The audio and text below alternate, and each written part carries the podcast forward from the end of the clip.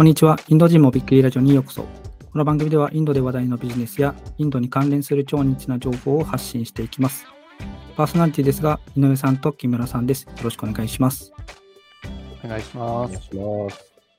はい。進行を務めます。山田です。よろしくお願いします。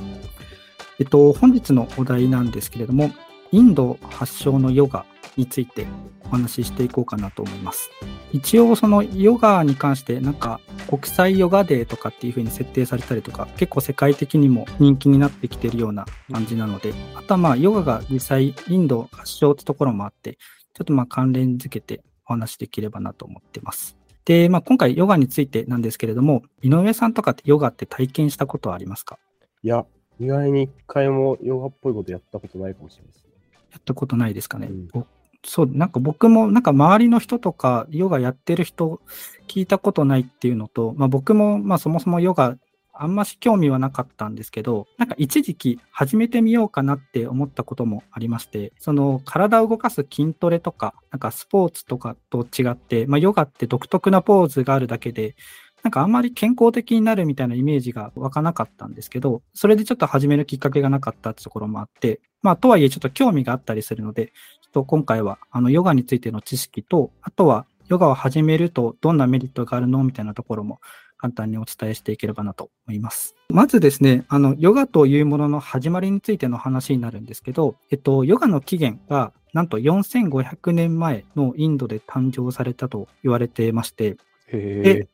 結構古いんですけど、あの世代で言うとインダス文明のあの都市遺跡で、なんかモヘンジョダロって言われるポーズを取る神様の像があるらしくてですね、それにまあ結構多く発見されたことで、ヨガがその頃から始まって、で、まあそれが現代にも、えっと、発展していったというふうに言われているそうです。うんこの頃に書かれている書物の中に、ここではまあヨーガっていうふうに呼ばれているそうなんですけど、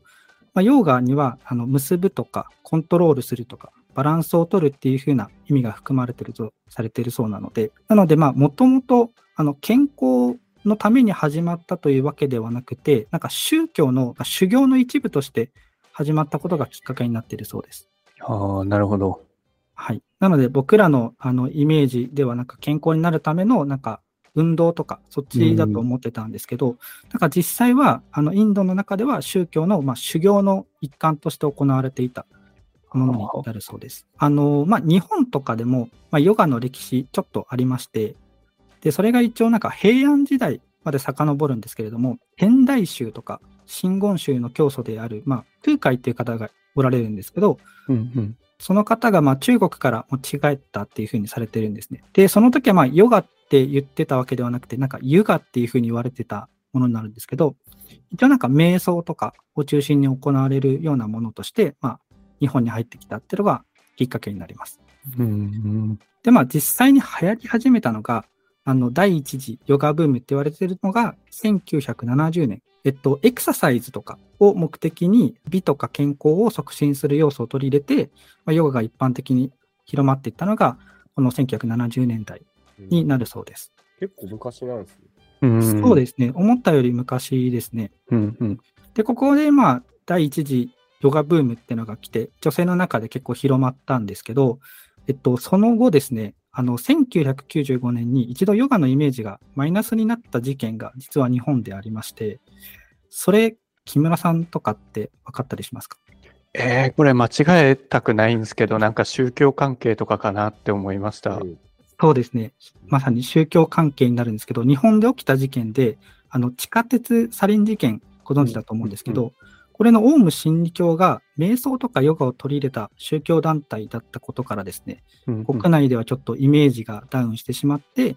一度ブームが終わってしまうって形になっているそうです。うん。で、まあ、その後ですね、まあ、一回下がってしまったんですけど、第二次ヨガブームがやってきまして、もう本当に最近の話なんですけど、2003年ですね、あの、アメリカのハリウッドセレブがですね、中心として、あの、ヨガブームを日本に持ってきたんですけど、そこでまあ、なんか若い女性とかを中心に爆発的に人気になったようでして、うん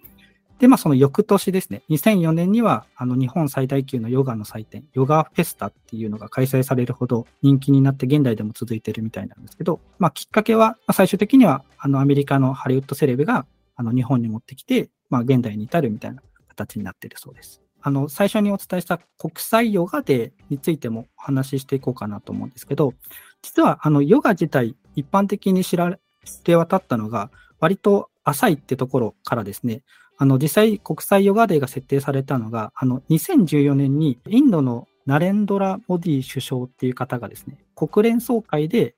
演説を行ったことから始まったそうでして、なので、まあ、ヨガは単なるポーズではないですよと。あの、ストレスを取り除いて、まあ、健康を育む有効なメソッドとして、まあ、国際的にも認証されることになったそうなんですけど、で、その翌年ですね、2015年の6月21日に、あの、国際ヨガデーが実際に開催されることになったんですけれども、開催された土地がですね、インドのあの首都デリーで行われた大規模イベントになったんですけど、それを筆頭にですね、あの、アメリカとかヨーロッパ、中南米、もうこの頃には、あの、日本とかもかなりヨガ流行ってたので、あとはアジア圏内とか、あの、世界で192カ国。えなので、世界の約97%の国で開催されたようです。えあの、同時期にまあ中継とかもされてたぐらい、結構話題を生んでたみたいなんです。ちょっと僕は見てなかったんですけど、うんなんか話題になったそうです。で、まあ、ここでちょっと気になって調べてみたんですけど、実際まあその開催された時は500万人以上の人たちがヨガを楽しんだそうなんですけど、なんか500万人って聞くと、インド時代で言うと13億人ぐらい人口がいると思うんですけど、あの、なんか500万人ってちょっと少ないなって思って、うんで、首都デリーで行われたイベントに参加した人数って、木村さん、何人ぐらいだと思います？うーん、じゃあ、1万人。あ、少ないか。まあいいや。井上さん何人ぐらいだと思います ?500 万人中。いや、1万人とかって、まあでもそんなもんなんかなって思いますよね。そうですね。まあ実際は3万5千人集まったっていうふうに言われてるんですうね。ん。でも、インド発祥でうん3万5千人ってちょっと少ないなって僕は思ったんですけど、うん。で、これについてちょっとあの詳しく調べてみたところ、あのそもそもまあインド発祥のヨガっていうふうに言われてはいるんですけど、あの実は20世紀当初までインドでヨガっていうのは少数の年配者とか、あの僧侶だけしか知られてないようなものになってたそうです。うん。なので、あの冒頭でインド国内のヨガの歴史の中で、まあ、修行で使われてたっていうふうにお伝えしたんですけど、あの実際、まあ、インド国内で広まってきたのは、あの世界でまあブームになってきたタイミングとほとんど変わらないので、今の若い世代は、僕らとかだ2014年とかであのブームが来たっていうことなので、実際、ヨガやってる、まあ、インドの方が全員ヨガやってるというわけでは全然ないみたいなので、実際まあ3万5千人集まったっていうふうに言われてるんですけど、かなり少ない人数。今でもインド自体はなんかヨガの浸透っていうのはそんなに多くないみたいです。うん。なので、なんか日本とかで言うと、なんかお寺とかで座禅組んだりとかって日本人あんまししないと思うんですけど、あれも結局修行の一環で、まあ僕ら普段はやらないよねっていうところなんですけど、インドもほとんど同じで、ヨガっていうのはあの修行の一つだったんで、あの若い人たちは全然知らなかったりとか、やったことがないって方も結構いるみたいです。あの人気になったっていうところで言うと、えっと、エクササイズとか健康っていうそういう考え方が広まってきてから、インドの方でもブームになったっていう風な形になるそうです。えっと、最後にですね、まあ、ヨガをすることによってどんなメリットがあるのかみたいなのを簡単にお伝えしていこうと思うんですけど、効果で言えばですね、あのメンタルヘルス効果とかですね、あとはダイエット効果、あと疲労回復とか腰痛改善とかにもあの効き目があるそうです。まあこれもあのやり方とかにもよると思うんですけど、あとはまあ習慣化することで、まあ、自然となんか生活リズムとかが整って、まあ、食事とか健康にまあ気を配るようになると。まあ、この辺はなんかジム行ってまあ食生活とかを改善するとかとほとんど変わらないと思うんですけど、なのでまヨガを始めて生活習慣を改善するってところがメリットになるのかなと思います。で、まあ具体的にえっと、まあ、どれぐらい続ければいいのかってところですけど、だいたい1ヶ月ぐらい継続することによって、まあ、睡眠の質が良くなったりとか、の体の疲労が溜まりにくくなったみたいな効果が実感できるそうです。なんか実際、ヨガする人ってダイエットとか、腰痛とかの改善をしたいっていう方がいると思うんですけど、そういう人たちはだいたい3ヶ月ぐらい継続しないと効果が現れないそうなので、結構、あの、1ヶ月から3ヶ月、あの、しっかり継続することによって、まあ、ヨガのメリットが感じられるそうです。あ僕も、ちょっと、なんかヨガやりたかった時期があったので、なんかちょっと調べて、あの、ホットヨガが実はいいみたいな話がうん聞いたことがあったりするので、なんか痛いとか苦しいとかは全くなくて、結構気持ちいいみたいな感じのことを聞くので、なんかもし始めるんだったら、ホットヨガとかがやりやすいのかなと、僕の中で思ってます。なんか、木村さんとか、ヨガでこれやってみたいとかあったりあったりしますか？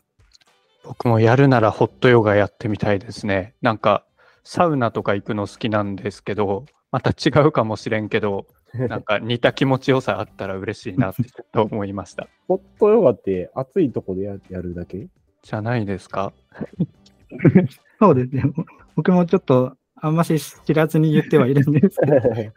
けどまあ、ちょっとあったかいところで、その代謝を上げるみたいな感じになると思うので、なんかそれですごい汗をしっかりかけて気持ちいいっていうふうに話は聞いたことがあったので、うん。なんかちょっとやっぱ女性向きの印象が最近はあるから、うん。なんかちょっととっつきにくさはありますよね。そうですね。なんか参加するのにも女性限定とかっていう、なんかヨヨガ、ヨガの集まりみたいなのがあったりすると思うんですけど、ちょっと女性限定って言われると、参加できるものって男性あるのかなってちょっと思ったりするんですけど、あの、朝活とか一時期流行ったと思うんですけど、あれでヨガ結構あったりするので、なんかそういうところで朝大丈夫な方は参加してみるとかうん。結構いいのかなと思います。ということでですね、本日はあのインド発祥のヨガについてお伝えしてきたんですけれども、井上さんいかがでしたでしょうか？なんかヨガっていうと、僕の人生で最初のイメージ多分、あのストリートファイターの キャラクターのダルシムとかのイメージから入ってて、なんか気づいたら、なんか美人の OL がやってる、たしなんでる趣味みたいな感じに変わってたんで、なんか割とあのブレ幅あるんですけど、うん、なんか多分、ダルシムのヨガのイメージは多分間違ったイメージなんだろうなっていうのがなうんうん。と 思いました。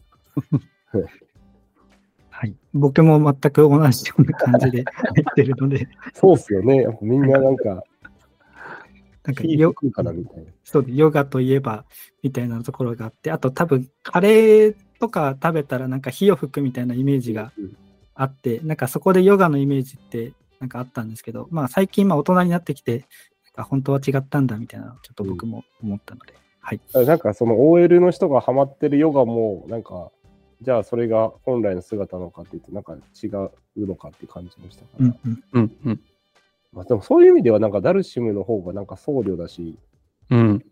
合ってるのかもしれない。いや僕もそう思いました、今日の感想。なんか本気の修行修行はダルシムパターンで、なんか最近やってるのはちょっとまた全然違う進化版みたいにこう、インドの僧侶からしたらそう見えてるのかなと思いました。なんか、手伸ばすんとかはちょっと意味わかんないですけど、なんか火吹くみたいな修行とかやっててもおかしくない気がして、わかんないです。それもヨガ、ヨガなんかわかんないですけどね。そうですね。確かに。あの、まあ、き期限で遡ると多分そっちの方が正解だと思うので、うんはいうんはい。まあ僕らができるのはちょっとそっちは難しいので、あの、ちゃんとした最近流行ってるヨガの方を試せればなと思います。はい。